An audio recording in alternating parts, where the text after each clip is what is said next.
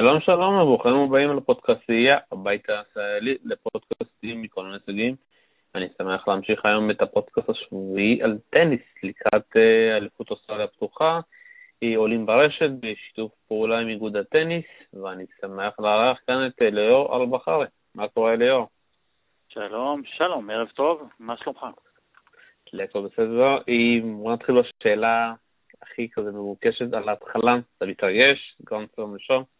כן, בוודאי, סלאם ראשון של העונה, תמיד אוסטרליאן uh, אופן ידוע בכינויו כסלאם השמח של השנה. Uh, אוהדים, uh, אוהדים שנוהרים למתחם הטניס, באמת היפה ואחד המפוארים שיצא לי לחוות. חוויה מדהימה, קהל מדהים, וגם באופן אישי המשחקים הזכורים ביותר מגיעים מאוסטרליה. Uh, תמיד תמיד תמיד שווה לחכות. אני בטוח שגם השנה זה יוצא דופן. אני כן. אתקיל אותך, איזה משחק אתה הכי זוכר לעשות לך בשלוף? שהכי נהנית?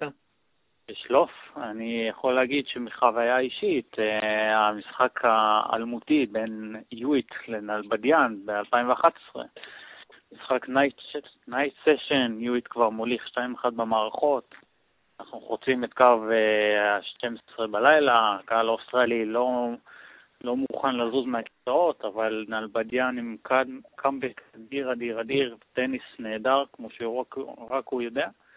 הצליח להפוך את התוצאה ל-3-2 במערכות, עם 9-7 בחמישית. אז זה היה באמת חוויה יוצאת דופן. אני אגיד לך שתיים שעולים לך בשלוף, נדל ורדסקו. החצי גמר ב-2009, אם אני לא טועה, שנדל מנצח אותו אחרי שוורדוסקו היה שם צריך לנצח שלוש פעמים כאילו, והמשחק השני זה כמובן אה, הניצחון של סטן על דיוקוביץ'.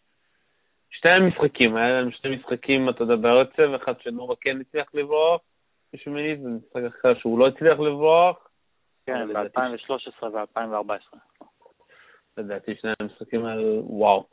אה, בואו נתחיל, אז אה, בואו נתחיל דווקא מהישראלי שיש לנו אה, בסבב, דודי סלע, נדבר עליו קצת, הוא מגיע אחרי שבועיים נהדרים, חצי גמר בצ'נאי, ניצחון בצ'אלנג'ר האחרון באוסטרליה, לך קצת לראות?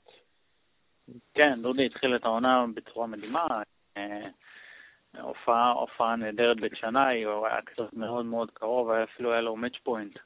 אה, שהוא פספס ולא הצליח להפיל לגמר שם, זה היה משחק שכבר היה לו בידיים, אבל לצערנו הוא לא הצליח אה, לנצל את ההזדמנות הזאת. אה, אבל במידה מסוימת הוא הצליח כן לכפר עליה בצ'אלנג'ר האחרון שלו בקנברה, עם ניצחון נהדר על סטרוף הגרמני, ונקווה שהוא יביא את היכולת הזאת גם לאוסטרליאן אופן. ראיתי את המשחק שלו מול סטרוף, היה משחק די מוזר. דודי פתח עם אה, שבירה על ההתחלה, אחרי זה נשבר, התנאים היו מאוד קשים, ואתה יודע, וכל העניין שדודי באמת השתפר, הוא גם אמר אחרי המשחק שדווקא בנקודות החשובות הוא הצליח. מצד שני גם היה שם יותר מדי קהל, אתה יודע, הרבה קהל שהתחילו לצעוק וזה, אומרת, היה קשה לראות מהמצלמטה הזאת ש... משלם את המשחקים עכשיו בצ'לנג'רים, וזה טוב, זה כיף לראות שדודי, אתה יודע, בגיל שלו, מצליח לשחק טניס שונה, טניס יותר אה, סבלני, אה, הוא מעריך את הנקודות, אה, אתה יודע, נכנס לרשת שצריך, עדיין צריך, אתה יודע, הוא עושה יותר מדי טעויות אה, בלתי מכואבות. גם בסט האחרון אה, בגמר הוא מוביל 5-0 ולא הצליח לסגור את המשחק. אתה יודע, יכול להיות שזה לחץ, יכול להיות שזה כבר מחשבות על אוסטריה. אם הוא יצליח לשפר, אתה יודע, לא להיכנס לברוכים האלה, השנה הזאת יכול, הוא יכול להתקדם הרבה בדירוג. בוודאי, כולנו מודעים ל... ליכולות המדהימות של דודי, אנחנו יודעים איזה הישגים נפלאים הוא הגיע אליהם בעבר. אני חושב שיש פה עניין גם של בגרות מסוימת, עכשיו שהוא, שהוא אבא והוא קצת אה, כבר לא ילד, הוא ראה את הסבב, הוא מכיר, הוא יודע איפה הוא טעה בעבר ומה הוא יכול לשפר, ויש לו את כל הכלים בידיים, יש לו כישרון מדהים. אה, רק צריך לנצל את זה באמת בנקודות החשובות, ברגעים החשובים, אה, ולקחת את זה לרמה הבאה. לצערנו, הוא הצליח במידה מסוימת, אה, במיוחד ב-2009, הוא הגיע למקום 29 בעולם, אבל עדיין הרבה אנשים מרגישים שהיה כאן פספוס מסוים בקריירה שלו. אני פחות מסכים לדעה הזאת, כי הוא השיג דברים מדהימים לכשעצמם, אבל uh, אני כן חושב שהשנה הזאת יש איזה מראה לפחות קצת שונה, קצת מיוחד בדודי, אני מקווה שזה ימשיך לאורך זמן. בואו קצת נדבר אה, על הגרלה שלו באוסטרליה, שיחק מול גרנולס הספרדית, שחקן שהוא אמר שהוא לא פגש אותו בחיים. אה, איך אתה חושב שזה ישפיע על העניין הזה שהוא זכה, הוא צריך לשחק כבר ביום שני, ישחק כנראה אחרון שם, במגרש שהוא שובץ עליו? כן, תראה, מבחינה הזאת, אה, אולי, אולי באמת, למרות ההישגים הנהדרים, אולי היה באמת שווה לשקול אה, לוותר על טורניר אחד, כי זה עומס אה, לא, פש... לא פשוט, שלא היה לו מספיק, לא בטוח שהיה לו מספיק מנוחה, אבל אה, ההגרלה עצמה זו הגרלה סבירה, אני לא אגיד הגרלה טובה, כי בכל זאת דודי, אנחנו מאמינים בו והוא באמת שחקן מדהים, אבל הוא עדיין לא פדר, אין לו הגרלות קלות. אז כן, זו הגרלה שהוא שחקן שהוא לא פגש עדיין מעולם, אבל כן שחקן, גרנולס הוא שחקן שהוא בגדול הוא שחקן די מוגבל, סרב חזק, ביג איטר, אבל לא יותר מדי, שחקן שרוב ההישגים שלו היו על חמר. אה, ודודי יכול בהחלט לעבור את המשוכה הזאת, זה לא יהיה פשוט, אבל אני מאמין שעם הכושר הטוב של דודי אה, הוא מסוגל לעשות את זה, ואני מוכן להמר שהוא גם יעבור לשלב הבא. וואו, אתה די, אתה יודע, חד, שאתה אומר, אני דווקא חושב כן, שדודי... אני בדרך כלל לא עושה את זה, אבל אני מאוד מאוד מאמין בדודי, והמומנטום בטניס זה עניין מאוד מאוד חשוב, שלפחות לסיבוב הראשון, אני, נראה לי שזה יספיק. כן, גרנולוס מעולה, אתה יודע, כל השחקנים האלה, אתה יודע, בסגנון של דוד פראייר, שהם אה, קרציות כאלה ולא עוזבים אותך, אה, היו לו כמה פציעות לאחרונה, כמה זה ישפיע, אתה יודע, קשה, לי מאוד קשה לדעת באיזה כושר הוא מגיע. זה מאוד תלוי באיזה כושר הוא מגיע, באיזה מצב מנטלי הוא מגיע. אם הוא עסקן, אתה יודע, אם מגיע בכושר אה, דווקא לא הכי טוב, אחרי שהן מערכות יהיה די שוויוני, ודודי לא ייפול מהרגליים, דודי באמת ייקח. אז שאלה, אתה יודע, יכול להיות שהוא יבוא וינסה להריץ את דודי, ואתה יודע, ולשחק על העניין של הכושר שלו, אז פה יהיה קצת בעייתי לדעתי. אני מסכים, בסך הכל מבחינת גיל הם אה, גרנולס בן 30, דודי בן 31, 2, אה, משהו כזה, אז מבחינת גיל אין הרבה הבדל, מבחינת רעננות אולי דודי יותר קילומטראז' ברגליים, גרנולס עדיין לא פתח את העונה בצורה רשמית, הטורניר הראשון שלו יהיה אוסטרליאן, אז הוא מגיע קצת יותר רענן, בטח מנטלית, אבל אה, דודי, אנחנו מכירים את הטניס שלו ואנחנו מכירים את הרב-גוניות שהוא יכול להביא למגרש. אה, ובמיוחד באוסטרליה, עם קהל ישראלי שיהיה מאחוריו, מגרש מספר 12, שממש יושבים לו על, יושבים לו על הראש ומעודדים אותו ולא נותנים לו להיכנס לפינות האלו שהוא לפעמים נכנס אליהן, של עצבים או של תסכול. אני חושב שזה, כרגע זה נראה, נראה אופטימי, נראה חיובי. אז בואו קצת נתחיל לזכור, אתה יודע, את כל ההגרלה. אנחנו נעשה את זה בסגנון קצת אה, די שונה, בואו קצת תסביר עליו. כן, אז את הגרלה אנחנו ננצח בעצם לפי רבעים. רבע הראשון זה בעצם הרבע של המדורג הבכיר, אנדי מרי, עד, אה, עד המדורג מספר 5, עד קני שיקורי, אה, שבתווך יש לנו כמה שמות מאוד מאוד מעניינים, כמו לוקה פוי הצרפתי, עוד יש לנו כמובן את פדר, דודי סלע, שדיברנו עליו, וכמה שחקנים שיכולים לתת, לפרוץ ולתת אה, הפתעה קטנה. אה, אלמגרו המתקמבק, או קוזנצוב שמסוגל אה, ביום, ביום פרעה שלו לנצח את נשקורי ולגרום סנסציה קטנה. וכמובן קווירי שאנחנו פותח את הטורניר מול אליס, הצרפתי המוכשר, שקיבל כרטיס פרוע להגרלה, זה אומנם הגרלה די קשה עבורו, אבל ראינו בווימבלדון האחרון מה קווירי מסוגל לעשות. אולי זה היה fluke של יום אחד, אולי כן, אולי לא, אבל אתה יודע, בגרנד סלאם ביום נתון הכל יכול להיות. הסיבוב, הסיבוב השלישי מזמן לו את אנדי מרי לקרב uh, מעניין. מרי בסך הכל די מסתדר איתו. Uh, אני מאמין שגם הפעם הוא יסתדר איתו ולא צפויות לאנדי מרי בעיות יותר מדי. כמה שמות מאוד מאוד מעניינים. הזכרנו את אה, איזנר, ברדיץ', אה, יורגן מלצר שעושה פה מין קאמבק מהמוקדמות. זהו, מה אתה חושב? בואו נחלק את זה לכמה דברים. קודם כל, חייבים לדבר קצת יותר בהרחבה לנימרי.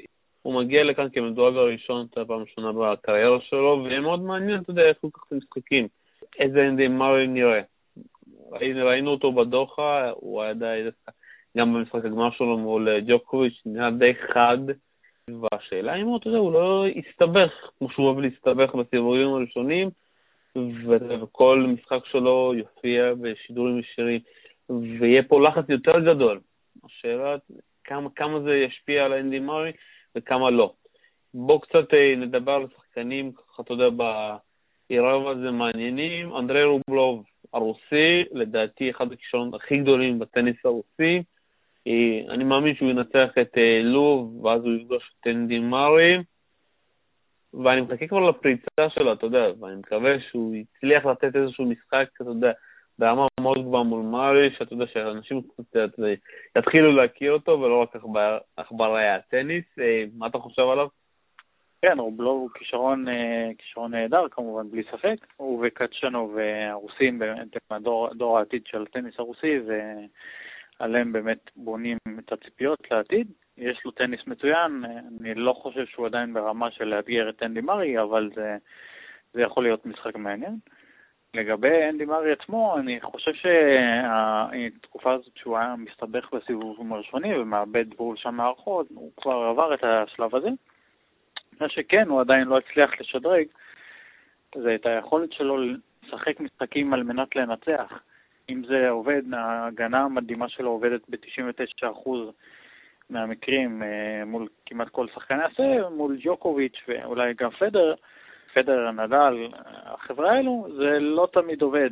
הוא מתחיל משחקים, הוא נכנס לפיגור, הוא מתחיל לצעוק ולקלל אה, את עצמו, ואנחנו רואים את השפת גוף שלו אה, הרבה פעמים, שהיא קצת עצבנית, זה לא משהו חדש כמובן, אבל יש פה משהו שאולי אסטרטגי צריך, הוא צריך לחשוב עליו, אה, של לקחת משחקים קצת יותר לכיוון יוזם, כי יש לו טניס, אה, יש לו טניס מצוין, וראינו בעבר מהמון מקרים שהוא כן, אה, כן נקלע לפיגור, מול, אם זה מול ורדסקו בווימבלדון שהיה ב-2-0, כל מיני דוגמאות אחרות, שהוא יודע לקחת את המשחק שלו ולקחת אותו לרמות הרבה הרבה יותר התקפיות. אז אולי זה משהו חדש שהוא יכול להבין נגד הגדולים ביותר. ככה עוד שני שמות שאני רוצה לדבר איתם עליך אי ברבע הזה, זה לוק פוי הצרפתי, אתה יודע, אחרי הניצחון שלו הענק על נדל ביוס אופן, אתה יודע, כולם חשבו ואמרו האם זה היה אחד משהו חד פעמי או שיהיה לזה המשכיות. לצערי זה היה משהו חד פעמי, ופה, אתה יודע, פה זה, איך להגיד את זה במילים עדינות, אה, זה הבמה שהוא, אתה יודע, יכול לחזור ולהראות אם זה היה, אם הוא באמת שחקן שיכול להגיע רחוק מהדור הצרפתי החדש. דבר שני, מי שאני רוצה לדבר כאן זה מישהו זוורב, אתה יודע, שחקן שהיה בדירוגים של 100-200, אה, ופתאום שאח שלו, אלכסנדר זוורב, שאנחנו עוד מעט גם נדבר עליו, קצת נכנס לסבב והתחיל, אתה יודע, להיכנס אה, ולנצח. פתאום אח שלו גם, אתה יודע, הראה שהוא יודע לשחק, הוא מגיע מאוד גבוה בטורנירים קטנים, ושמע, זה רסטינציה מאוד uh, מעניין ויפה. מעניין שאתה מזכיר את uh, זוורב, כי הוא התראיין לאחרונה, והוא אמר שבאמת. היכולת הנהדרת, הפרצה של אחיו הצעיר, נתנה לו המון, uh, המון מרץ, המון דחף לחדש את הקריירה שלו, ובאמת להגיע לשיאים חדשים, שאולי בשיא שלו, בלי אלכסנדר הצעיר, uh, לידו בסבב, הוא לא כל כך הצליח להגיע אליהם. אז יש פה איזה סיפור משפחתי יפה, באמת אה, מי שעוזר, ואנחנו רואים את זה במשחקים שלו. הוא הצליח, הוא הצליח אה, לדחוק את אה, נדל בסוף העונה שעברה, ועכשיו הוא במיינדרו של, יש לו הגרלה שהיא נגד גיז'רמו גרסיה לופס, היא אפשרית, היא עדיין אנדרדוג, אבל היא אפשרית. ולגבי לוקה פוי, אני לא חושב שזה, המשחק מול נדל היה הבלחה, סך הכל הוא שחקן באמת מצוין, הוא, אם דיברנו על הדור האבוד, אה, לא, לא דיברנו כאן, אבל דיברנו במקרים אחרים על הדור הצרפתי האבוד של צונגה, גסקה, סימון, כל החבר'ה האלו, באמת שהם שחקנים אה, באמת בחסד עליון, אבל הם לא הצליחו להגיע להישגים שהקהל הרחב מתייחס אליהם כל כך, של הסלאמים והטורנירים הגדולים של המאסטרס. לוקה פוי מביא משהו שונה, יש לו משחק הרבה יותר שלם, הוא לא מפחד ללכת קדימה, והכי חשוב, הוא מאוד מאוד חזק בראש, שאני חושב שזה משהו שמאוד יכול לעזור לו. לדעתי, אני לא חושב שהוא יכול להגיע יותר רחוק מסימון מהחבורה הזאת. בואו נתקדם לרבע השני, כאן זה של תומיס ברדיך, יתחיל מול וואניה האיטלקי, ומצד שני נישיקורי מול קוזנצוב, גם דודי סטלה כאן וגם פדרר כאן. רבע מאוד, אה, אתה יודע, עמוס. כן, הרבע הזה עמוס במיוחד, כמובן בגלל הדירוג הנמוך של אה, פדרר, אה, נוצר מצב שיש לנו אפשרות למסלול בלהות של פדר, אם זה ברדיץ' בסיבוב השלישי, נישיקורי בשמינית, אנדי מרי ברבע, ומשם הלאה. זה לא אידיאלי כמובן עבורו, אבל אנחנו יודעים למה פדר מסוגל. לא סתם הוא הגיע לשיאים שהוא הגיע אליהם. הרבה הרבה הרבה תלוי במשחק שלו בסיבוב השלישי מול ברדיץ', אם הוא יצליח לצלוח את המשימה הזאת כמובן בקלות, כמה שיותר מהר. אם הוא יגיע רענן למשחק המתוכנן מול נישיקורי בשמינית, יש על מה לדבר. אה, אם הוא יסבך שם ויתחיל לאבד מערכות, שהמשחק יהיה ארוך מאוד, הסיכויים שלו לא נראים כל כך טובים אה, לגבי המשחק מול נישיקורי, אבל אתה מכיר אותי, אני תמיד אופטימי לגבי הסיכויים שלו, וכל עוד הוא עומד על המגרש, תמיד יש לו סיכוי לנצח. לגבי ברדיץ', יש לו מין מוקש בסיבוב השני דווקא מול אה, אריסון או מאו, ששם יכולות להיות לו קצת צרות, במיוחד מאו, שהוא לא כל כך מסתדר עם הסגנון האולד סקול שלו. דווקא אני חושב שבדרך הגיע בקלות, זה שחקן שלא... לא נקלע לבעיות אה, מול הגדולים אה, החלשים ממנו, הבעיות הגדולות שלו זה מול הביגים הגדולים, אה, ודווקא אני חושב שההגרלה הזאת היא מאוד טובה בשביל סדרה.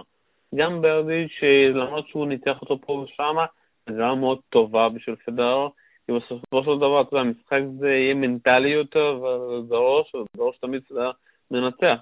כמובן תלוי באיזה כושר הוא, אבל בינתיים, אתה יודע, לפי קצת תקצירים והופמן, נראה שפדרה חזר לעצמו. כן, ומצד שני... אני מסכים, שני... נראה, נראה נהדר, וכמובן, אה, אתה יודע, יש טורנרי רעבה עם כל הכבוד שלהם, הם, אה, הם נותנים אינדיקציה מסוימת, אבל אה, קשה ללמוד מהם בצורה מלאה על מה שקורה, מה שיקרה בטורנירים הרציניים. מצד שני אני רוצה להגיד לך שנישיקורי זה גם הגרלה מאוד קלה בשביל פדרה. שוב פעם, בסופו של דבר המאבקים במפגשים האלה הם יותר מנטליים, יותר בראש. ונשקו לזה, לדעתי, זה משוחרר קלה בשביל פדרר, כן פה איזשהו, אתה יודע, הוא ניצח אותו, הרבה פעמים זה יכול להיות שגם הפסיד, אבל זה לא איזשהו, אתה יודע, מצ'אפ שהוא בעייתי לפדרר. הוא שם דוגמה למשל, נדל, שאתה יודע שקשה לדעת אם הם נפגשים כבר בשלבים המוקדמים, כי שני מחציה, קשה לדעת, וגם המאזן שם לא, לא לטובת, אתה יודע, פדרה. מה אתה חושב לגבי השער שלי? תראה, להגיד אה, הגרלה קלה לנשיקורי, אני לא מסכים איתך לחלוטין, זה לא הגרלה קלה, כמובן בהתחשב באופציות שהוא יכל לקבל, אה, בשמינית, מרי או ג'וקוביץ' בשמינית כבר, כמובן שזה היה הרבה הרבה יותר אה, סביר ואפשרי לקבל את אה, נישיקורי, אבל אה, אתה יודע, כמו שאמרתי, הרבה תלוי איך הוא יגיע למשחק הזה, אם הוא יגיע רענן אה, ולא יסחוב יותר מדי מהמשחק בסיבוב השלישי. מבחינת המצ'אפ ביניהם, הם לא נפגשו עדיין בסלאם, זה יהיה מפגש ראשון אם וכאשר בסלאם. והיו להם כמה קרבות קשים, נשקרו שחקן עם יכולות הגנתיות נהדרות. אה, קשוח מאוד, חכם, יודע, יודע באמת לפרוץ, אה, לפרוץ ולבנות נקודות בצורה טובה, אה, עם המון סבלנות, עם המון משחק של זוויות ופורנד מתפוצץ. אז אני חושב שזה לא, לא משחק קל במיוחד, אבל הוא אפשרי, זה משחק אפשרי. בואו נעבור לערב השלישי, כאן נמצא סן ורברינקה. אה, גם ניק אה, קיריוס כאן, אה, בוא נראה איזה שמות יש, וזה דווקא, אתה יודע, פחות שמות מפציצים, אה, בואו נדבר על סון ואברינקו. לקח את אה, רונגר שנה שעברה, או אפילו לפני שנתיים כבר, אתה יודע. לפני שנתיים, כן. הזמן כבר עף יותר מדי. אני עדיין מתקשה להבין מתי הוא יקום ברגל ימין, מתי הוא יקום ברגל שמאל. גם כאן, אתה יודע, אנחנו צריכים לקוות, לקבל משחק טוב, נגיד, וואו, קיבלנו משחק טוב, קיבלנו משחק קר, נדע למה קיבלנו משחק קר ממנו. תראה, לגבי החלק, לגבי החלק הזה, זה חלק באמת של ה... אם אפשר לקרוא לזה הביג היטרס המפציצים. יש לנו את אה, וברינקה, דיברת בחלקים הנמוכים יותר, יש את אה, צונגה, צ'יליץ', ינוביץ', טומיץ', ג'ק סוק, וקיריוס כמובן, אה, אנחנו יודעים מה הוא מסוגל להביא. זה חלק באמת של, יכול להגיע לרמות מאוד גבוהות, אבל מצד שני גם לספק משחקים שהם חד צדדיים. אה, וברינקה, אני חושב שההגרלה שלו מול קליזן מאוד מאוד מעניינת.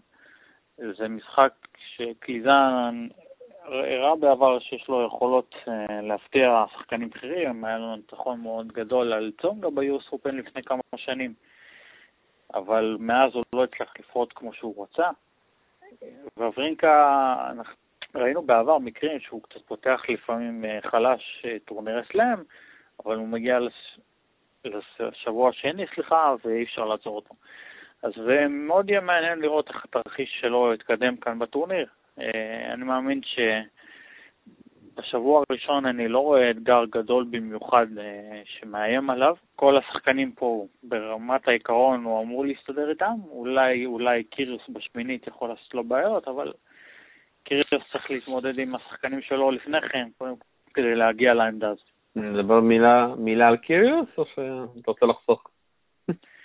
כן, אפשר לדבר על קיריוס, אנחנו מכירים את קיריוס, כמה הוא שחקן שמצד אחד יכול לאתגר את הטובים ביותר, את פדר, את נדל, מרי ג'וקוביץ', אה, ולהתמודד איתם שווה בשווה, אבל מצד שני הוא גם מסוגל לזרוק משחקים אה, ולהתנהג כמו אחרון החובבנים. אז קשה לדעת מה, מה נקבל ממנו.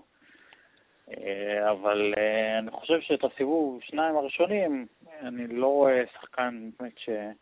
שמאתגר אותו במיוחד, אולי ספ...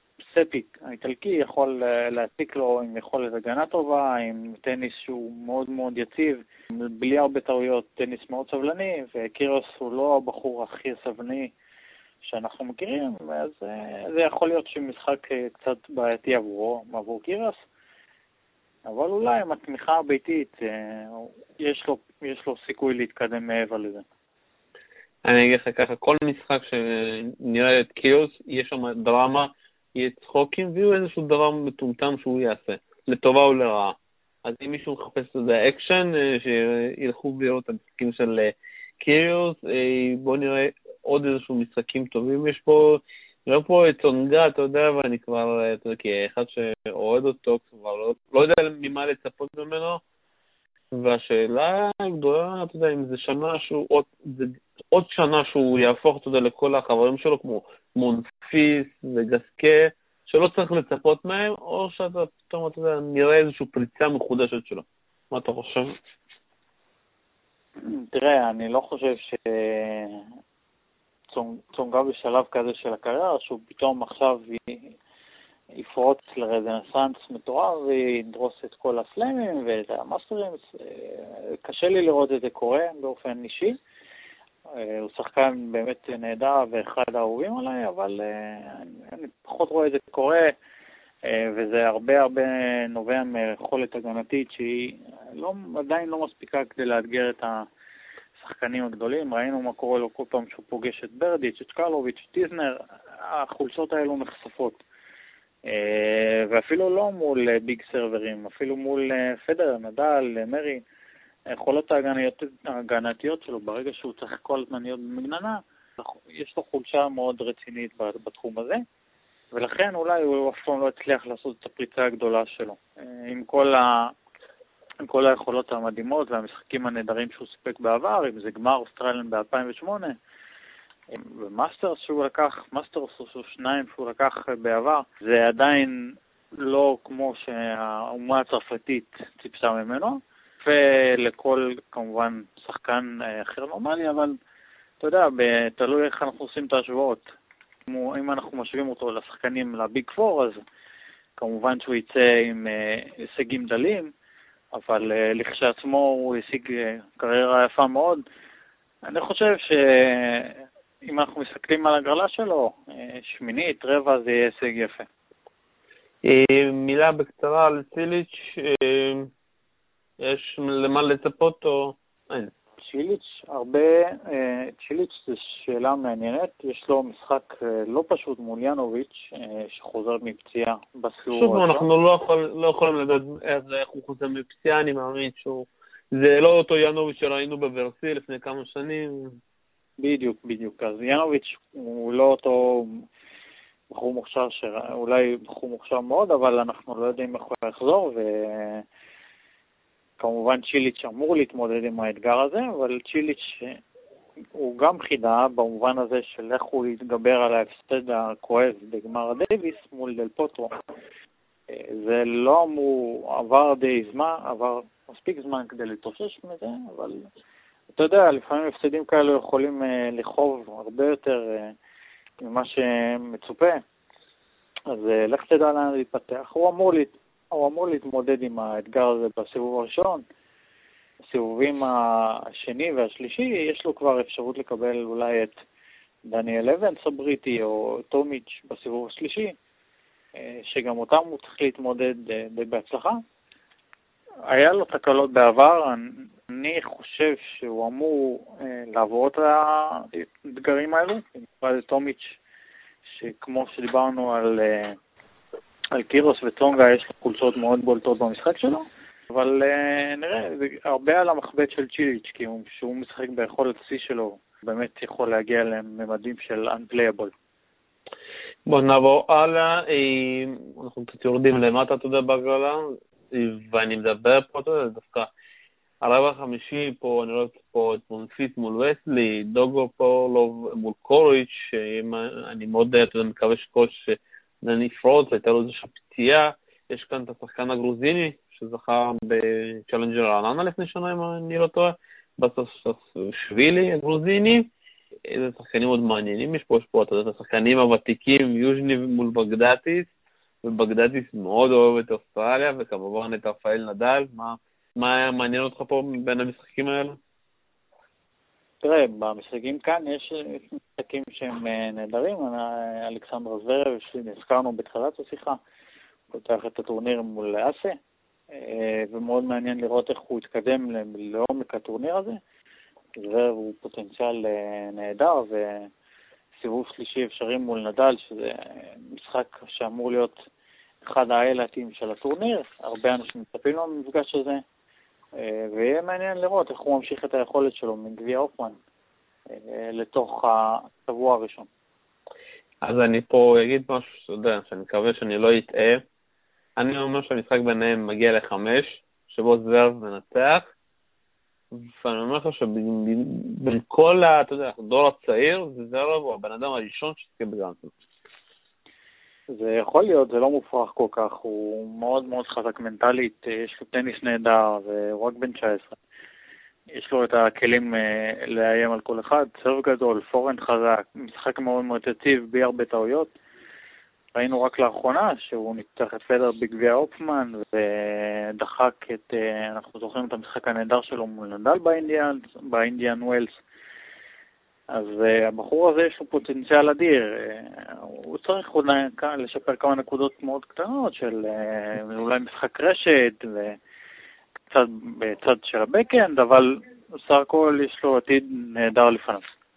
הוא צריך גם לשפר את זה קצת, את העניין של המנטליות, כי הוא לפעמים מתחיל להשתגע ולצעוק על כל העולם, אתה יודע, אבל זה עם הגיל יבוא וישתפר. בואו נעבור מספר רבע, מספר 6, אה, ואני מחפש פה משחקים מעניינים. אפשר להגיד פה דסטין באון מול ראוניץ', שיהיה משחק מאוד מעניין. אה, יש פה עוד משהו מעניין, דוד ספאר חוזר, אתה יודע, זה כבר, 2006 לא העירה לו רבות, ויהיה מאוד מעניין האם הוא יצליח לחזור לעצמו, שאנחנו יכולים להגיד שהגיע הזמן, אתה יודע, לפרוש. כן, לגבי דוד פרר, אני לא יודע אם הגיע הזמן לפרוש, זו כמובן החלטה אישית שלו, אבל הסימנים מראים שהוא לא מתקיים אה, לכיוון טוב כל כך, הוא מאבד משחקים שהוא לא היה אמור לאבד בעבר, אה, שהוא לא איבד בעבר, סליחה, מול שחקנים מדורגים הרבה פחות ממנו. ראינו, ב... זה היה בטורניר בריסביין, אם אני לא טועה, שהוא הפסיד לתומפסון, משחק שבעבר הוא לא היה מפסיד לו. אה, וכן, פררה כנראה שאו שהגיל עושה את שלו, או שזה הרבה שחקנים למדו אותו. בראוניץ' ובראון, זה משחק שכמובן ניגוד אה, סגנונות מאוד מעניין. אה, אני לא חושב שבראון יכול כל כך לאיים על ראוניץ' מהסיבה הפשוטה שלא ברור איך הוא יתמודד עם ההגשות האימתניות של ראוניץ'. זה יכול להיות מעניין למערכה שניים, אבל לאורך חמש מערכות קשה לי לראות כאן הפתעה. יש פה הרבה כישרונות צעירים, ונדבר במהרה עליהם. טיילור פריץ ישחק מול ג'יל מירו, הולך להיות משחק מאוד מעניין, אה, טיילור פריץ, אתה יודע, שהוא הולך להיות, אתה יודע, הבא בדור החדש הזה של אה, האמריקאים, אה, דניאל מדבר, שדיברנו עליו בהתחלה, שניצח את דודי בצ'נאי, מאוד אהבתי אותו, אתה יודע איך הוא משחק, מאוד אגרסיבי, יש לו גם בקן, גם פורן, פחות עדיין יודע להגיע לרשת, אבל לדעתי כישרון אה, מדהים. אה, יש פה עוד כמה, אה, יש פה יפני ששמעתי שהוא גם יכול להיות שחקן מעולה, נישוקיה קוראים לו. מה, מה אתה אומר על כל המשחקים האלה? ההגרלה היא לא הגרלה נוחה כל כך לטיילור פריץ, הוא פוגש את ג'יל מולר שרק אתמול זכה בטורניר סידני, אז מולר מגיע בכושר נהדר.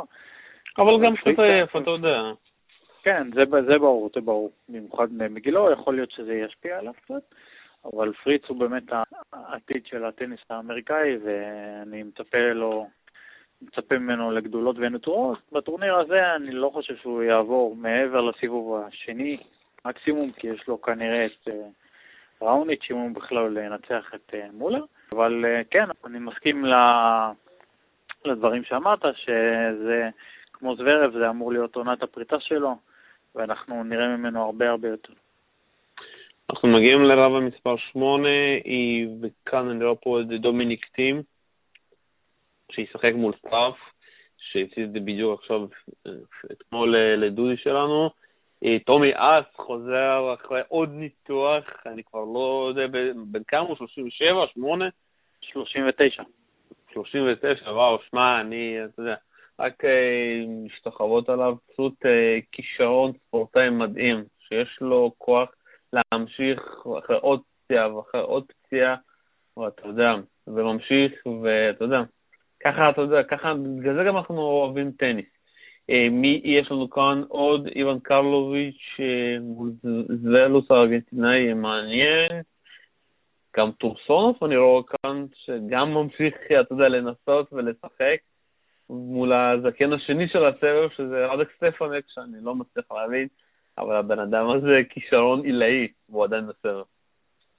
סטפנק הוא אה, שחקן מדהים ביכולת קריאת המשחק שלו, הוא, אני חושב שהניסיון שלו, למרות שאין לו כלים אה, יותר מדי מדהימים, אין לו serve גדול, אין לו forehand עוצמתי שיודע לחדור הגנות, החוכמת משחק שלו והשילוב בין המשחק baseline לרשת, אה, יודע לעצבן ולהרגיז הרבה מאוד שחקנים. גם הפן האישי שלו, שהוא קצת... אה, יש לו, יש לו קטע באמת של אה, חגיגות in your face, אז לפעמים זה קצת נכנס לשחקנים מתחת לעור, אבל כן, אולי חלק מהחדוות חברת, חדוות המשחק הזאת מצליחה באמת למשוך אותו הלאה ולהתמודד שווה בשווה מול שחקנים אחרים. אה, ציינת כאן את, אה, את קרלוביץ', אה, קרלוביץ' גם בתקופת רנסאנס מאוד יפה, הייתה לו שנה נהדרת ב-2016, זה יהיה מעניין לראות אם הוא ימשיך את זה הלאה. אם אנחנו מדברים כבר על הדור הבא, אז יש לנו את אופלקה, האמריקאי שפותח את הטורניר מול קופן, שיהיה מעניין לראות איך הבלגי יתמודד מול המשחק הזה. או פלקה זה, אתה יודע, זה, אפשר להגיד, איזו שתיים. כן, הוא שחקן אה, מאוד מאוד גבוה, עם סרב ענק, אה, שיכול לעשות הרבה צרות לשחקנים בטורנירים אה, עתידיים. אני מאמין שגופן יכול להתמודד עם דברים כאלו, אבל אה, לך תדע. אה, ואנחנו מגיעים, ל... אתה יודע, לרבע האחרון שבו נמצא דיוקוביץ', ואתה יודע, לרוב מזלו, הוא מקבל את ורדסקו, אחרי שהציל ממנו בדוחה חמש נקודות משחק. יהיה משחק מעניין, אנחנו צריכים לזכור שוורדסקו כבר ניצח שנה שעברה את נדל בסיבוב ראשון. ורדסקו זה הטורניר שהוא הכי אוהב, אה, כמו שהזכרתי בהתחלה, ב-2009 הגיע לחצי גמר אה, אוסטרליה, אחרי שהוא ניצח בשמינית את אנדי מארי, דמיטרוף נמצא גם כאן, ולדעתי הוא חייב להגיע לשמינית בעיניים עצומות, אחרי שהוא זכה בברייסביין, אחרי שהוא מנצח את ראוניץ', שזה היה די מפתיע בשבילי. ונסתכל פה עוד שחקנים מעניינים, יש פה גם את קייל אדמונד, שאני חושב שהוא כבר חייב לפרוס גם בגן צלמים. מה, מה אתה אומר? אני, השאלה שאחת הש... השאלות הבולטות שלוו את הטורניר הזה, זה איך אה, דימיטרוב ייכנס אליו, כי השבוע האחרון שלו, אה, הזכייה האחרונה, אה, מול נישיקורי בגמר של בריזבן, אחרי ריצה נהדרת מול ג'ונסון, ראוניץ' ועוד שחקנים באמת בקליבר רציני, סימנה שאולי יש פה תחילתו של קאמבק מסוים, אחרי דעיכה, הייתה לו שנה, 2014 שנה נהדרת, אבל הוא לא הצליח לקחת את זה לכיוונים שהרבה אנשים חשבו, אה, ואולי הזכייה הזאת בטורניר, בזכייה הרביעית שלו, אה, תוכל אה, לתת לו איזה כוח חדש לפתוח את העונה כמו שצריך ולהתקדם למחוזות ש... שהרבה אנשים ציפו ממנו. ההגרלה שלו סבירה מאוד בסיבובים הראשונים, והוא אמור להגיע לסיבוב השלישי, שם מחכה לו גסקה. זה גם מפגש אה, שיחסית נוח לו, גסקה הוא שחקן אה, סבלני, אבל עם סגנון די דומה לו. וזה משחק מאוד מאוד שקול, שאם הוא יעבור אותו, הוא אמור לפגוש את ג'וקוביץ' בשמינית הגמר, שזה משחק מאוד מאוד מרתק. מילה על ג'וקוביץ' ורדסקו? כן, ג'וקוביץ' ורדסקו, ראינו את המפגש האחרון שלהם בדוחה, משחק מאוד אה, מרתק. פספוס מאוד מאוד גדול של אה, ורדסקו עם חמש נקודות משחק, כולל כמה סרף שלו, החטאות שמעידות על לחץ עצום שהוא היה נמצא בו. אה, מול אה, נדל בשנה שעברה חשבנו שהוא לא יכול לשחזר יכולות שיא כאלו כמו שהוא סיפק בעבר, והתבדינו. השנה אני חושב שלא נראה שחזור של זה. אה, ג'וקוביץ' אה, מגיע עם אה, ניצחון מאוד חשוב בדוחה, שנתן לו הרבה אוויר, ובעיקר דחיפה מורלית מאוד חזקה אחרי החצי שנה הפחות דומיננטי שלו, בסוף שנה שעברה. אז אני חושב שג'וקוביץ' הוא פייבוריט בענק, הוא היה פייבוריט עוד לפני כן, אבל קשה לי לראות איך המשחק הזה בדוחה משפיע לכאן או לכאן על הסיבוב הראשון שלהם באוסטרליה. זה יכול לתת קצת ביטחון לוורדסקו, אבל אה, ג'וקוביץ', הניצחון בדוחה, הזכייה המחודשת, במיוחד על אנדי מרי, נתן לו איזה boost אה, שמאוד יכול לעזור לו, ואני מאמין שהמשחק הזה יהיה פחות צמוד מהמשחק שראינו בדוחה. אנחנו מתחילים להגיע לסיום, אז אה, בואו נתחיל לאמר. מה, מה אתה אומר? מי, מי הזוכה הגדול? וואה, הזוכה הגדול. אה, תראה, אני... כולם יודעים כמה אני אופטימיסט חסר תקנה וכמה תמיד אני תומך בפדר, ואני עדיין מאמין שכל עוד הוא רענן והוא לא מגיע, לא נמתח יותר מדי, הוא לא מסתבך ל... לא מסתבך ולא נמתח למשחקים של חמש מערכות, אז הוא כמובן אה, מסוגל להתמודד שווה בשווה מול כולם ואפילו לנצח. גם אם זה ברצף, ראינו הגרלות קשות שלו בעבר שהוא התמודד איתן. זה לא אותו דבר, גם לא מבחינת גיל ולא מבחינת הזמן שהוא היה בחוץ, אה, אבל זה משהו שאפשרי מבחינתו. הטורניר הזה, אני חושב שעדיין הפייבוריט, ה man to beat, כמו שאומרים, זה אנדי מרי. הוא, הוא מגיע בכושר מצוין, הוא, המדורג הבכיר, הוא המקום הראשון בעולם, הוא מעולם לא זכה באוסטרליה אחרי חמש, חמישה גמרים, אם אני זוכר נכון. הגיע הזמן לעשות את זה. אני חושב שהמשחק בדוחה רק ידחוף אותו, ידחוף אותו להבין וללמוד באמת שהוא צריך לקחת את המקומות האלו שלא להיכנס לפסיביות אה, ולא ללכת למקומות שהם, שנותנים לג'וקוביץ' או לאחרים את המומנטום ואת ה... את החלק לשלוט במשחק ולנווט את המשחק אה, כראות עיניהם, אלא בעצם לבנות את המשחק כפי שהוא רוצה, אה, וכפי שהוא עושה באמת מול 95% מהסבב. וואו, אה, אתה מפתיע אותי. אני רוצה ללכת עם ג'וקוביץ', אני חושב שהניסיון שלו באוסטרליה, ואתה יודע, והעניין הזה שהוא איבד את המקום הראשון שלו, ייתן לו איזשהו דג ענק, והוא יצליח להגיע לגמר. אני מקווה, אתה יודע, שכמעט כל השנים האחרונות תמיד הגיעו לכאן אנדי מריה ודיוקוביץ', אולי נדל, פדרר, שיהיה כאן איזשהו שינוי, אתה יודע, וזה יהיה גם איזשהו טורניר עם הפתעות, כי אתה יודע, כמו שאנחנו מכירים את אוסטרליה, זה טורניר של אה, דברים חדשים, של הדור הבא, של אנשים החדשים שנכנס, שנכנסים לסבב ומפתיעים, כי יש להם את הזמן, אתה יודע, כי כולם עדיין לא בכושר המלא. עוד שאלה. אני רק רוצה להגיד עוד מילה או שניים על ג'וקוביץ'. ג'וקוביץ' נמצא בעצם מקום מתן כזה, שפדרר ונדל כבר חוו אותו. נמצא בסביבה שכמו חיה חיה מדממת שנמצאת בים שורץ כרישים. הוא עדיין לא פגיע, הוא עדיין שחקן מדהים, והוא מסוגל ביום נתון לנצח את כולם, כולל מרי, ראינו את זה בדוחה. הוא יציב ומרוכז, קשה מאוד להתמודד מולו, אבל אני חושב שהפגיעות המסוימת שהוא הפגין בחצי שנה האחרונה, וגם בחלקים נרחבים מאוד מהגמר בדוחה, אולי עודדו הרבה מאוד שחקנים לחפש את ההפתעות האלו, להגיע עם אמונה קצת יותר חזקה, שמסוגלים להתמודד עם ג'וקוביץ' זה ורדסקו, אם זה לא את קראנו בוסטה מוכשר בסיבוב השלישי, או אפילו דימיטרו בשמינית. ראינו בעבר שבוע הראשון של ג'וקוביץ' משמש הרבה פעמים כמין חימום, חימום שהרבה, שגורם לו לטעות הרבה או לשחק בהילוך ראשון, שני, וזה משהו שאפשר לנצל.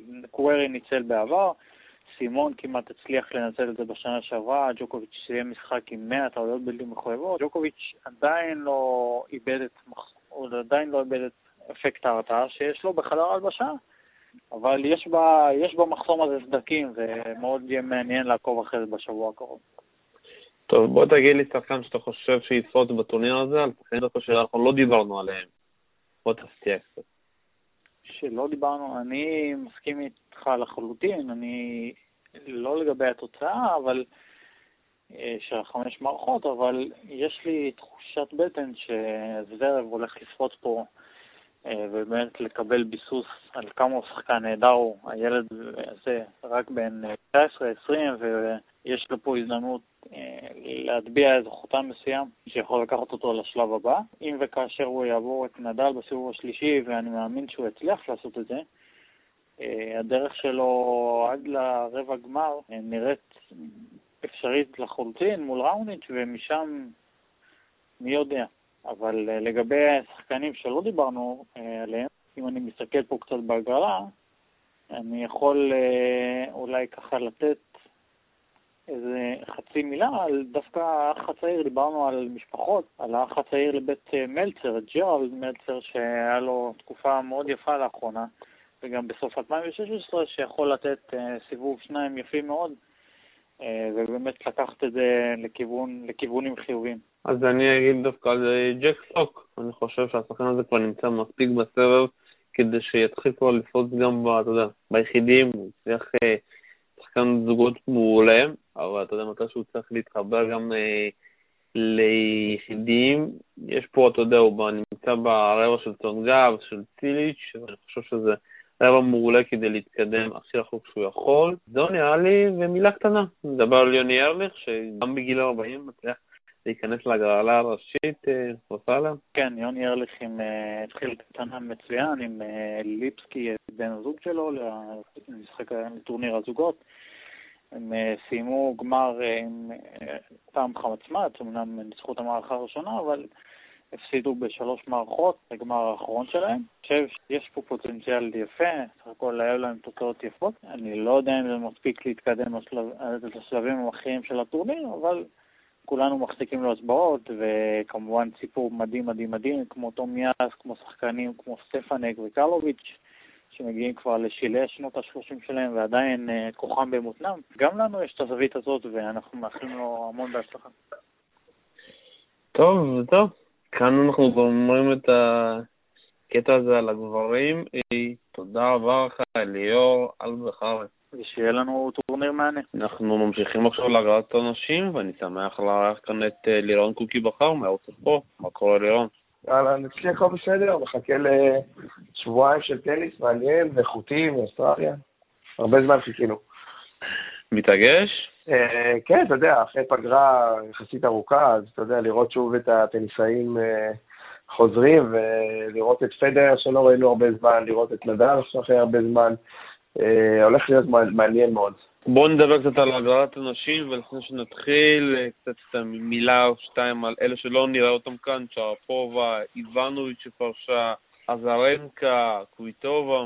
כן, באמת שורה של טניסאיות ש... מאוד מאוד אה, יחסרו לענף הטניס, כי אתה יודע, השמות האלה, הללו, איבנוביץ' שפרשה, ובאמת שרפובה שעדיין מושעית עד אפריל, אז באמת שחקניות שבכל גרנד סלאם שהם השתתפו בו, הם הוסיפו המון צבע. לא רק בגלל הטניס, גם בגלל, אתה יודע, הדברים הנוספים שהן מביאות. קוויטובה, באמת, זה היה סיפור מאוד עצוב מה שקרה לה בפג... בפגרה עם העניין הזה שפורץ דקר אותה, ואתה יודע, היא הייתה פסיעה קצרה מלסיים בכלל את הקריירה, אז אה, באמת, זו שחקנית אה, נהדרת שתמיד אה, בגרנד סלמים היא מסוכנת והיא תהיה חסרה מאוד. באמת גם אזרנקה שחקנית מצוינת שלא תהיה בגלל שהיא ילדה. אז יש לא מעט שחקניות שהן חסרות. זה בעצם פותח את ה... פותח את התחרות בצד של אנשים, זה אומר שכל אחת יכולה לזכות בתואר, מה גם שאתה לא רואה איזה מישהי בולטת במיוחד בטורנירי הכנה, אז לכן הטורניר הנשים זה באמת טורניר שכל תוצאה בו היא אפשרית. מילה קצת עצובה על הטניס הנשים אה, בארץ? מילה. אין מה להגיד יותר מדי באמת על טניס הנשים בארץ. טניס הנשים בארץ הוא במצב קטסטרופה, אתה יודע, ואני עוד uh, מנסה להיות עדין. אנחנו רואים את יוליה גלושקו, לא מצליחה פעם נוספת להפיל להגרלה הראשית, מפסידה בסיבוב השני של המוקדמות, וזה באמת מצטרף ל-2016 שהייתה שנה מאוד רעה מבחינתה, ש... היא הפסידה לשחקניות שמדורגות מתחתיה, והיא שיחקה בתחרות קטנות. גם לקחה החלטה לא לשחק באליפות ישראל, שלדעתי זו הייתה טעות מבחינתה, כי היא צריכה קודם כל לשחק כאן בארץ, לעיני הקהל, היא מחויבת, אני חושב, אה, לאיגוד הטניס, וזו הייתה טעות לדעתי לאפשר לה לא לשחק. אה, ראינו גם שהעובדה שהיא טענה שהיא רוצה להתכונן לאליפות אוסטרליה, ובסופו של דבר זה לא כל כך עזר לה, כי היא לא הצליחה שם יותר מדי. מקווה מאוד שאולי החזרה של אה, דניס חזניוק לנבחרת, אולי תעשה משהו חיובי, כי ראינו שחזניוק נראתה טוב מאוד באליפות ישראל, וגם הייתה לה שנה טובה מאוד ב-2016, ככה שנקווה מאוד שהיא תצליח להציג את היכולת שלה גם בפדרציה בתחילת פברואר.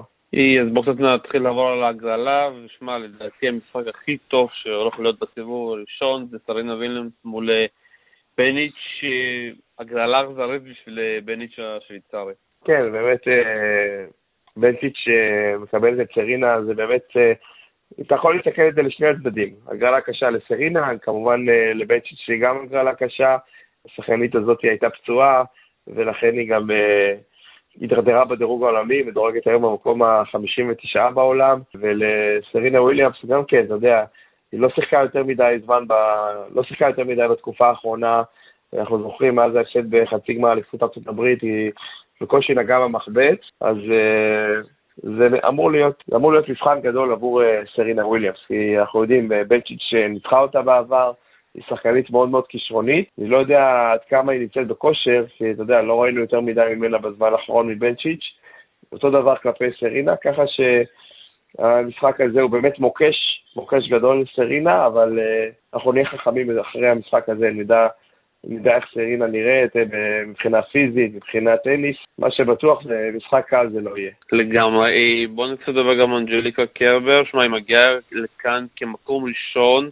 ואתה יודע, ורוב הפעמים כמעט חוץ מסרינה אפשר להגיד, כל מי שמגיע כמקום ראשון לא כל כך מצליח להתמודד עם כל הלחץ, עם כל התהילה. אתה רואה אותה וכמעט מפרסמת את הטורניר בעצמה, אתה יודע, פה, אה, פה פרסומת, שמה איזושהי צדקה איך אתה חושב שזה ישפיע, אם זה ישפיע על קרבר? תראה, קרבר אה, היא שחקנית של טורנירים גדולים. קרבר היא שחקנית שמגיעה למעמדים כאלה כמו גרנד סלאם ויודעת לתת את, ה... לתת את העבודה. אני חושב שכמו שאמרת, גם היא לא הייתה בתקופת הכנה מי יודע מה, לא הרשימה במיוחד, אבל אה, אני חושב שהיא עברה תהליך התבגרות מאוד מאוד משמעותי ב-2016. העובדה שהייתה לה שנה מדהימה, שנה הכי טובה בקריירה שלה, אה, נתנה לה המון המון ביטחון, ואני חושב שאנחנו נהיה איך, אה, אתה יודע, בשבוע הראשון תמיד אנחנו רואים איך השחקנית נכנסת לקצב, איך היא נראית על המגרש, ובאמת קרבר, אתה יודע, לפי, לפי ההכנה שלה, אתה יודע, היא לא עדיין ב-100% של אה, כושר משחק, אבל אני חושב שבשביל זה יש את הסיבובים הראשונים, כדי לראות, יש לה סיבוב ראשון וגם שחקנית מול לסה צורנקו מאוקראינה, מאוקראינה, מדורגת 51 בעולם, שזה גם משוכה לא פשוטה עבור קרבר, ויהיה מעניין לראות איך היא, איך היא תתמודד מול השחקנית הזו כבר בסיבוב הראשון. אני קצת על הרשימה של הסיבוב הראשון, ומתייחס פה לשחקניות שיכולות uh, לפרוץ, ואני רואה כאן את uh, דריה קסטינה, uh, הרוסייה, שבהכנה קצת הראתה קצת ניצוצות, אתה מאמין שזה יכול להיות טורניר הפריצה שלה? יש כמה שמות, יש כמה שמות של שחקניות שבאמת הן צעירות, ובאמת זה, אם יש זמן להצליח וזמן באמת אה, לפרוץ קדימה, אז אה, אחת מהשמות אה, הללו זה השחקנית שהזכרת, דריה קסטינה, שחקנית מאוד מאוד כישרונית, ואנחנו רואים את השחקניות החדשות האלה, ששחקניות עם המון המון עוצמה, שחקניות שאין להן מה להפסיד, ובאמת בטורנירי גרנדסלאם זה המקום הכי טוב לבלוט בו. כמובן שאתה יודע, עבור השחקניות הללו כמובן יש תמיד התרגשות, כי זה גרנדסלאם, סיבובים הראשונים באמת, זה באמת, אה, זה באמת יהיה המבחן הגדול של השחקנית הזו של אה, קסטינה, יש עוד כמה שחקניות צעירות שבאמת, אתה יודע, עם שמות יותר מוכרים אה, לחובבי הטניס, כמובן אה, סוויטולינה, שנמצאת גם אה, בתקופה טובה, אבל אתה יודע, אני הולך, אה, אם כבר, אתה יודע, ללכת על הפתעות, אז אה, אני דווקא הולך דווקא על, ה, על השחקניות היותר מנוסות. אני חושב שאגנשקה רדוונסקה, אה, הגיע הזמן שהיא תזכה בגרנד סלאם, ואני חושב שהשחקנית הזו אה, נמצאת אה, תקופה טובה, ואני חושב, ש... חושב שהשנה, ב-2017, אנחנו נראה אותה סוף סוף זוכה בגרנד סלאם לדעתי. אני דווקא חושב כמוך, שאני חושב שזה הגיע הזמן שלו באמת לזכות, ודווקא הייתה לה תקופת הכנה מאוד טובה, אתה יודע, בתחילת השנה, ויהיה מעניין איך היא תיקח, תצליח לקחת את זה אה, לגרנדסלאם הראשון. מה אתה אומר לגבי סימונה אלפ? האם אתה רואה שהיא יכולה לחזור לכושר הטוב שלה לפני שנתיים? כי שנה 2016 לא הייתה טובה בשבילו. תראה, סימונה אלפ היא שחקנית שהרבה קם ונופל על הצד הפיזי. היא שחקנית שנוטה להיפצע הרבה מאוד פעמים, וזה עוד פעם, זה תלוי מבחינה, מבחינה פיזית. זה איך היא, אם היא בסדר, אם יש לה איזה פציעה או אין לה איזה פציעה, זה אנחנו לא, לא יודעים כרגע. מה שאני אומר בעצם זה שהשחקנית הזו, טניס אנחנו יודעים שיש לה. היא שחקנית, אתה יודע, היא שחקנית מאוד uh, הגנתית, שחקנית שאוהבת לרוץ המון, uh, שחקנית שהיא פייטרית, אבל שוב, זה יקום ויפול על הקטע הפיזי שלה, כי שחקנית שנוטה להיפצע, אתה, אתה לא יכול לבנות על זה יותר מדי, זו הכוונה שלי. בואו קצת uh, ככה נסתכל פה עוד משהו מעניין, נדבר קצת על העסקנות של הסבב, ונוס ויליאמס וספלונה קוזנצובה. אני קודם כל, אתה יודע, כל כל טורניר שסבטלנה קוזנצובה נמצאת, אני נהנה, כי אני גם נהנה לראות אותה משחקת, כי לדעתי זה הטניס הכי יפה שיש, ושחקנית שמצליחה, אתה יודע, גם בגילה מתקדם, שכל הרוסיות שלה בגילה כבר פרשו, עדיין להיות חלק משמעותי מהסבב, ואתה יודע, שאפו אפשר להגיד עליה. כן, אתה יודע, אימא מזכירה לי באמת שחקנית ש... משתבחת עם השנים, אתה יודע, ככל שיותר הולכת ומתבגרת, היא משחקת יותר טוב, ובאמת ראינו את זה ב-2016, שהיה לה סיום שנה מצוין, אה, ובאמת שחקנית, אתה יודע, עם, עם בקן מדהים, יש לה בקן שתי ידיים, אולי הכי טוב שיש אה, בסבב העולמי, אה, באמת שחקנית עם המון המון כישרון, אבל שוב, אתה יודע, זו שחקנית שיכולה להפסיד לך לשחקנית שמדורגת מתחתיה, ומצד שני, שחקנית שדורגות מעליה יכולה לנצח בקלות, שאתה לא מבין, וואו, איך היא מטאטה אותה. אז זה באמת, אתה יודע, זה מה ש... אתה יודע, זה מה שאני חושב על קוזנצובה. היא שחקנית מאוד מאוד טובה, אבל לפעמים יש לה גם את החוסר יציבות הזה, שיכולה להפסיד לשחקניות שהיא לא אמורה להפסיד להן. אם היא תצליח בראש להיות חזקה, אני חושב שבאמת זה עוד אה, מישהי שיכולה לעשות אה, טורניר טוב באליפות אוסטרליה. מילה לסינה קובה, שחקנית צ'כית, שדווקא פתחה את תקופת הכנה מעולה ויכולה להיות גם הסוס השחור. כן, זה אותו, אתה כמו שהזכרת קודם את השחקנית הצעירה, זה עוד שם. זה עוד שם של שחקנית באמת אה, כישרונית שראינו אותה עכשיו בהכנה, עושה, עושה דברים יפים. שוב, זה, זה ייפול, ייפול על הגרלה, זה ייפול מתי היא תפגוש שחקנית שהיא דורנית מעליה. אני חושב שזו שחקנית שבכושר הנוכחי שלה היא יכולה, היא יכולה לנצח כל אחת, אה, ובאמת, אתה יודע, השחקניות הצעירות הללו, כשהן מגיעות לגרנדסלאם, אז ההתרגשות היא משחקת תפקיד. ברגע שהיא עוברת את הסיבוב הראשון, סיבוב שני, זה כבר משתחרר, וזה באמת אה, יהיה המפתח גם אה, לטניסאית הזו. טוב, לפני שאנחנו נתחיל להמר על מי שתזכה, עוד איזשהו משהו מעניין שאתה רוצה לדבר עליו? הגרלה, סגנית? לא, אני יכול להגיד שאתה יודע, אה, עוד שם שאתה יודע, פרצה בגיל מאוד מוקדם ונעצרה, ועכשיו היא שוב קצת אה, חוזרת לעניינים. זו יוג'יני בושר, בושר הקנדית. היום עם דורי במקום 47 בעולם, ואני חושב שמישהי שההצלחה הגיעה לה מהר מדי, ואתה יודע, ובאיזשהו מקום אנשים בנו עליה שתהיה מריה שרפובה הבאה, ואני חושב שזה משהו שפגע בה.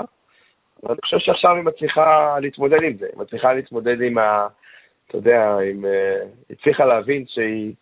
כדי להגיע באמת לטופ העולמי שהיא כבר נגעה בו והייתה שמה, היא צריכה לעבוד קשה, ואני חושב שזה מה שהיא עושה.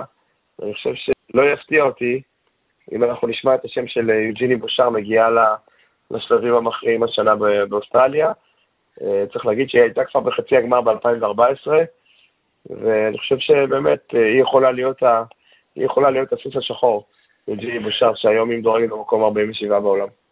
מסכים, מסכים איתך לגמרי, ואתה יודע, הסיפור שלו דווקא די מזכיר את המסלול של איבנוביץ', שאתה יודע, שאיבנוביץ' גם פרצה אותו ברולנד אחד, ואז אחרי זה פשוט לא הצליחה להתמודד עם כל הלחץ, עם כל העד התקשורתי. נכון, נכון, זה באמת סיפור דומה. אתה יודע, השחקניות הללו שמים עליהם המון לחץ, כי הם פרצו בגיל צעיר, צריך להזכיר שבושר רק בת 22, אה, תהיה בת 23 בעוד חודש.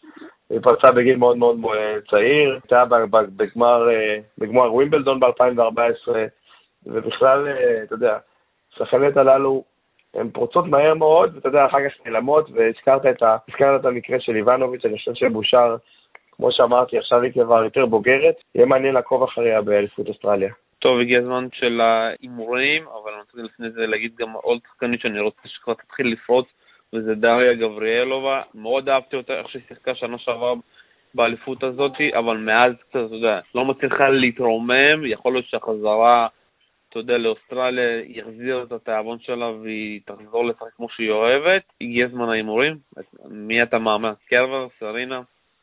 טוב, הזכרת את דריה גברילובה, היא באמת שחקנית מאוד טובה, היא שחקנית שלעיני הקהל הביתי באוסטרליה היא יכולה באמת אה, לעשות דברים יפים, ואני חושב שגם היא, אני חושב שהמדורגות הבכירות ירצו, ירצו להימנע ממפגש איתה, כי היא באמת שחקנית שביום טוב יכולה לנצח, אה, אפשר להגיד, כל אחת. אה, לגבי הימורים, תשמע, קשה מאוד להמר בטניס אנשים, כי התחרות הזו היא פתוחה לגמרי, התחרות הזו, אתה יודע, אתה לא רואה מישהי שנמצאת... אה, נמצאת בכושר uh, מעל השאר, אתה לא רואה מישהי שאתה יודע, שולטת כיום בענף הטניס. קרבר באמת הייתה עם שנה חלומית ב-2016, uh, דיברנו על זה כאן במהלך השיחה שלנו. יהיה לה, לה טורניר לא קל, יהיה לה הרבה לחץ, אה, סרינה וויליאמס גם, סימן שאלה גדול מאוד באיזה כושר היא. לכן, אתה יודע, צריך... אה, אני הייתי הולך דווקא על אגנשקה רדוונסקה. אני חושב שכמו שאמרתי, היא כבר בשלה, היא כבר מוכנה, היא כבר אה, מחכה המון המון זמן לזכות בתואר גרנדסלם. אני הייתי הולך איתה. ככה, אני קודם כל מקווה שאתה יודע, הטורניר הזה מאוד, כמו תמיד, עם הרבה הפתעות ומשחקים טובים. ודווקא, יודע, מכל ההפתעות, אני חושב שאם קרבר רוצה באמת להתחיל ולהיראות ולהיות אחת הטובות ולהירשם בדפי ההיסטוריה, זה טורניר שהיא צריכה לקחת אותו, וממשחק למשחק למשחק היא תצליח להיכנס לקצב שלה, ועם ההגנה החזקה שלה היא תוכל. אם לא, אתה יודע, אני מקווה שיהיה פה איזושהי הפתעה, אבל שוב פעם, אני מקווה שיהיה טורניר, אתה יודע, מעניין. וזהו, כאן אנחנו נסיים. תודה רבה לך, לירון קוקי בכר. תודה רבה לך, בכיף. וכאן אנחנו מסיימים את הפודקאסט שלנו. תודה רבה לאליאור אלבחרי שדיבר איתנו על אה, טניס הגברים, ולירון קוקי בכר טניס הנשים. כאן היה שלום ציונוב, ביי ביי.